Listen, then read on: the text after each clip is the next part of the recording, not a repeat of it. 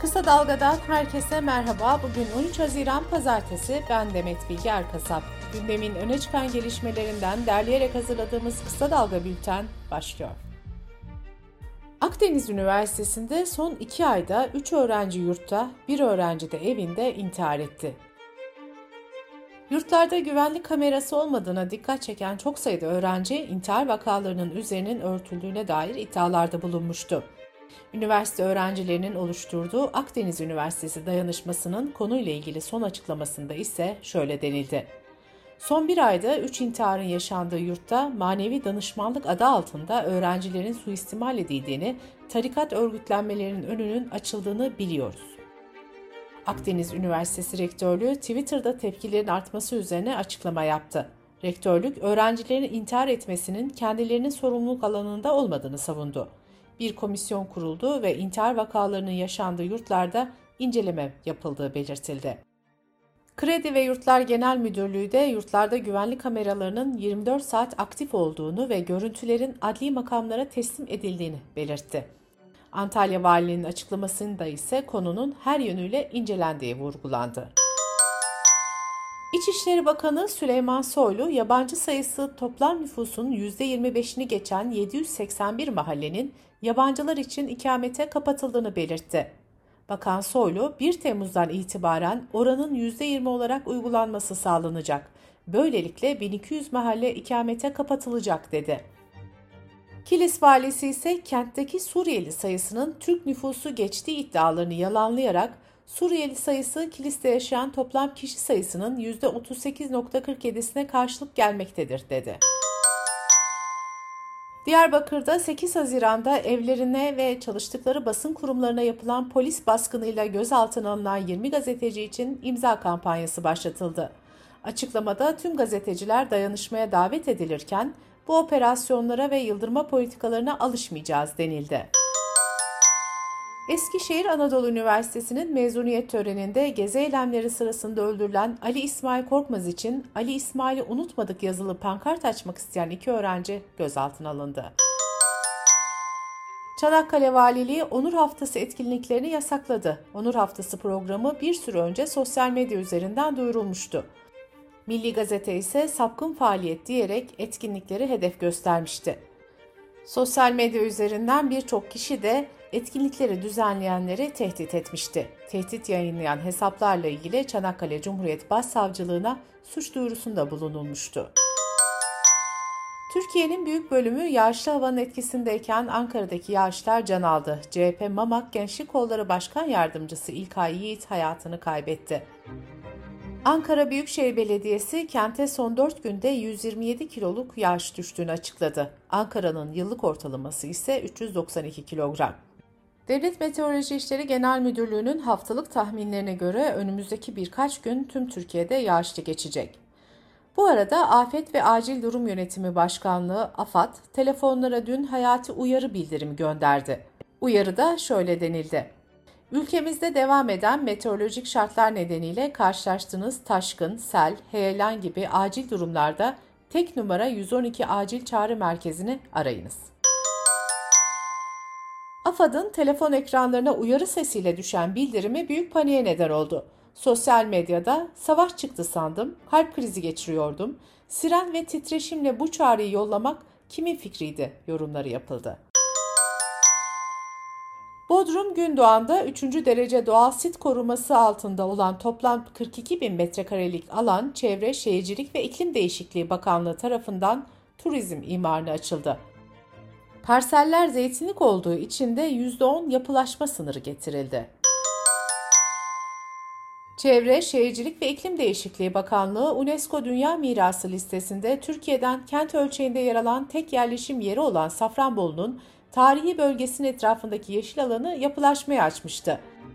Safranbolulular doğal sit alanına iki katlı konut ve ticarethaneler yapılmasına ilişkin imar planını UNESCO'ya bildirdi. Sırada ekonomi haberleri var. Konut kira artışlarını %25 ile sınırlayan yasa yürürlüğe girdi. 1 Temmuz 2023 tarihine kadar geçerli olacak kira düzenlemesinde öne çıkan ayrıntılar şöyle. Kira artışına sınırlama getiren düzenleme sadece mevcut konut kiracıları için geçerli olacak. Yeni kiraya verilecek evler ve iş yerleri için bir sınırlama bulunmuyor. Düzenlemenin yürürlüğe girdiği tarihten önce yenilenen sözleşmelerde artış sınırlaması uygulanamayacak. 5 yılı dolduran kiracılar için kira tespit davalarının açılmasının önünde bir engel yok. Kira bedelinin düşük kaldığını düşünen mülk sahipleri tespit davası açabilir. Ev sahipleri mevcut düzenleme nedeniyle kiracıyı tahliye edemez. Evi daha yüksek fiyatla başkasına kiraya vermek için ihtiyacım var yalanını söyleyenler de tazminat ödemek zorunda kalacak. Sadece 10 yıl uzama süresi dolan kira için herhangi bir gerekçe göstermeden tahliye istenebiliyor. Türkiye'de enflasyon %73'ü aşarken ve zamsız gün geçmezken Hazine ve Maliye Bakanı Nurettin Nebati, Türkiye'nin güçlü büyüme performansı gösterdiğini söyledi. Türkiye'nin 2020'yi pozitif büyüme ile kapatan iki ülkeden biri olduğunu belirten Bakan Nebati şöyle dedi. 2008'de kriz teğet geçti. 2020 yılı herkesi şaşırttı. 2021 de öyle oldu. 2022'de de öyle olacak inşallah. Uluslararası Çalışma Örgütü 12 Haziran Dünya Çocuk İşçiliği ile Mücadele Günü nedeniyle yaptığı açıklamada dünyada çocuk işçi sayısının yıl sonuna kadar 9 milyon artabileceği konusunda uyarıda bulundu. İş gücünde yer alan çocukların %70'inin tarım sektöründe çalıştığı belirtildi. Amerikan Otomotiv Birliği'nin verilerine göre Amerika'da yükselen enflasyonun başlıca sebeplerinden görülen yakıt fiyatları yükselişine devam ediyor. Akaryakıt fiyatları cumartesi günü Amerika'da tarihinde ilk defa 5 doların üzerine çıktı. Dış politika ve dünyadan gelişmelerle kısa dalga bültene devam ediyoruz. NATO Genel Sekreteri Stoltenberg, Türkiye'nin İsveç ve Finlandiya'nın NATO üyeliğine itirazları hakkında konuştu. Hiçbir NATO müttefiki terör saldırılarından Türkiye kadar çekinmedi diyen Stoltenberg, Türkiye'nin gündeme getirdiği endişeler meşrudur dedi. NATO Genel Sekreteri 29-30 Haziran'da İspanya'nın başkenti Madrid'de düzenlenecek NATO zirvesinin İsveç ve Finlandiya'nın üyelikleri için son tarih olmadığını yineleyerek müzakerelere devam sinyali verdi. Rusya, işgal ettiği Ukrayna'nın Herson bölgesinde yaşayanlara Rus vatandaşlığı vermeye başladı. Herson'da 23 Ukrayna vatandaşına törenle Rus pasaportu verildi. ABD ile Ukrayna arasında ise istihbarat tartışması çıktı. ABD Başkanı Joe Biden cuma günü yaptığı açıklamada kendisinin 24 Şubat öncesinde Rusya'nın operasyon başlatacağı yönündeki uyarılarını Ukrayna Devlet Başkanı Zelenski'nin duymak istemediğini söylemişti. Zelenski'nin sözcüsü Biden'ın eleştirilerine yanıt vererek Ukrayna Devlet Başkanı'nın Ukrayna istihbaratına daha çok güvendiğini söyledi. Kamuoyu araştırmalarında enflasyon nedeniyle büyük gerileme yaşayan ABD Başkanı Biden aynı konuşmasında ülkedeki yüksek fiyatlara Rusya-Ukrayna savaşının neden olduğunu söylemişti. Biden'ın söylemini değiştirerek Zelenski eleştirmesi de dikkat çekmişti. İngiltere Yüksek Mahkemesi sığınmacıların Ruanda'ya gönderilmesi planına karşı itirazları reddetti. Yüksek Mahkeme gelecek hafta Salı günü yapılacak ilk uçuşa izin verdi. Planı eleştirenler bu adımın acımasızca olduğunu söylüyor ve Ruanda'nın insan hakları karnesine ilişkin endişelerini dile getiriyor. Amerika'da başkent Washington ve çeşitli kentlerde on binlerce kişi son dönemde artan silahlı saldırılara karşı tedbirlerin sertleştirilmesi talebiyle sokaklara döküldü. Protestocular kongreye harekete geçme çağrısı yaptı. Temsilciler Meclisi yarı otomatik silah satın alma yaşını 18'den 21'e yükseltme dahil bazı düzenlemeler içeren tasarıları geçirmişti. Ancak bu girişimler bugüne kadar genelde Senato'da ya tıkandı ya da içeriği yumuşatıldı. Demokrat ve Cumhuriyetçi senatörler konuyla ilgili olarak bu hafta bir çerçeve anlaşmasına varmayı ümit ediyordu ancak henüz herhangi bir uzlaşma açıklanmadı. Kuzey Denizi'ndeki doğal gaz aramaları nedeniyle sürekli küçük çaplı depremlerin yaşandığı Hollanda'da her yıl ortalama 16 kişinin deprem korkusu ve gerilime bağlı sorunlar nedeniyle erken öldüğü ortaya çıktı.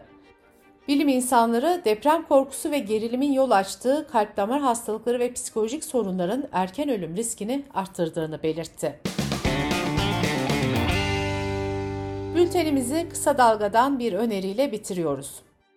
1997'de DVD kiralama şirketi olarak kurulan Netflix, online film izlenen bir platforma dönüştükten sonra 6-7 yılda küresel bir güç haline geldi. Diğer dijital platformlar da küresel çapta atağa kalkmış durumda. Peki hepsi birer küresel dev olan bu şirketlerin Türkiye ilgisinin altında neler yatıyor? Bu kadar büyük yatırımların karşılığını verecek potansiyele sahip bir ülke miyiz? Şenay Aydemir'in podcast'ini kısa dalga.net adresimizden ve podcast platformlarından dinleyebilirsiniz. Gözünüz kulağınız bizde olsun. Kısa Dalga Medya.